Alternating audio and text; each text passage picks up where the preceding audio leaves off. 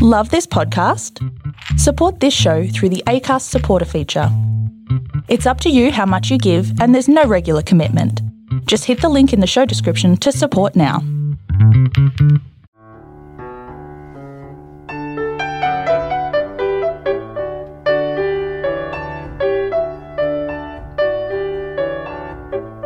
A Night Out, a short story written and narrated by Robert Fairhead from the Tall and True writer's website.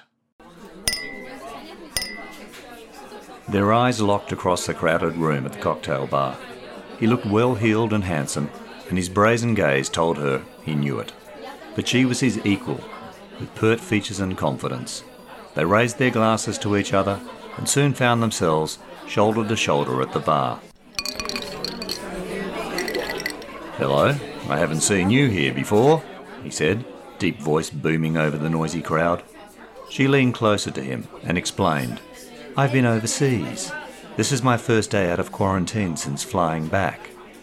Well, that's worth celebrating, he said, smiling broadly. Can I buy you a cocktail? That would be charming. Yes, please, she responded, flashing her perfect white teeth.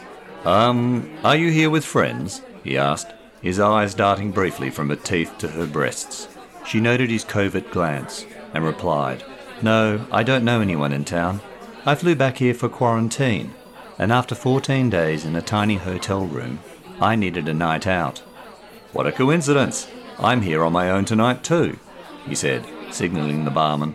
Let's find somewhere quiet to talk. She nodded and followed as he parted the crowd, carrying their drinks out onto a balcony.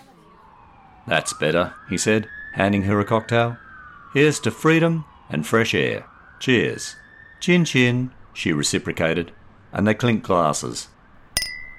He introduced himself, a corporate lawyer, recently divorced, and learning to socialise again. I work long hours, and before the pandemic, I was always away on business, he explained.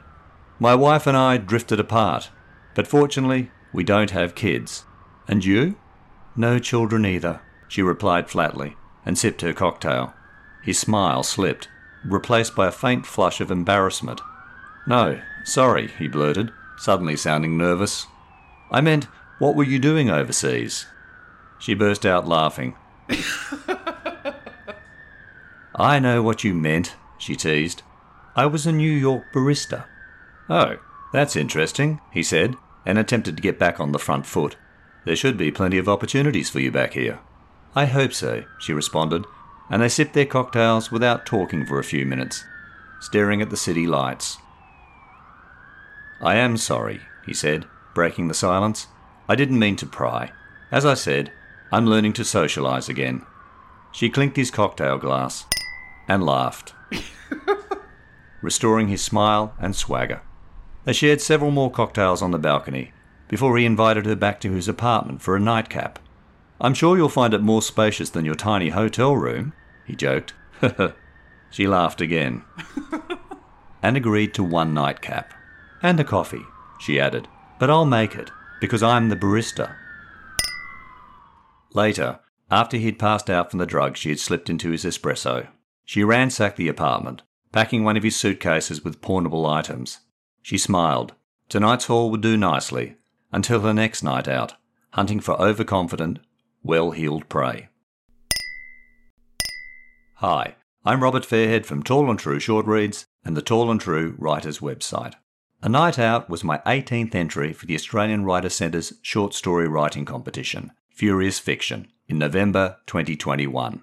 The story had to include someone packing a suitcase, the phrase across a crowded room as dialogue or narrative, the words charm, crush, and faint, Longer variations were permitted, as long as they retained the original spelling. Packing a suitcase and across a crowded room suggested several romantic plots, likely involving a broken relationship. And that was the premise of November's winning Furious Fiction story, with the protagonist watching his partner pack her suitcase. But I recall being burgled in Bondi in the mid 1980s, and how the thief used one of my bags to carry off my goods and chattels, and it occurred to me I could combine a romantic night out in a crowded cocktail bar with a twist ending for the suitcase. Finding places for the required words in the cocktail bar setting was straightforward. However, the story's point of view shifted between the first and final drafts. In the first draft, the point of view was third person omniscient. As in the final draft, I didn't dwell on the characters' internal thoughts, but I portrayed them equally in narrative and dialogue. While editing the story, I realised I needed to emphasise my female protagonist's actions and words, and so the point of view became third person limited. Apart from the point of view, the most significant change in the story between drafts was the female protagonist's occupation while overseas. Initially, I had her in public relations, a play on words for the sting she was hatching, but I thought a barista would have more chance of slipping something into a late night coffee back at the apartment. I hope you enjoyed A Night Out and The Nightcap Twist. You can read this and all my short stories, blog posts, and other writing at tallandtrue.com. You can also buy my short story collections from the Amazon Kindle and Kobo online bookstores. Links are available in the show notes. The next episode of Tall and True Short Reads will be in your podcast feed shortly. In the meantime, please browse your feed or the podcast website, tallandtrueshortreads.com, for earlier episodes from seasons 1 and 2. And follow or subscribe to the podcast and rate and review it via your favourite app. Doing so helps me share my writing with other listeners.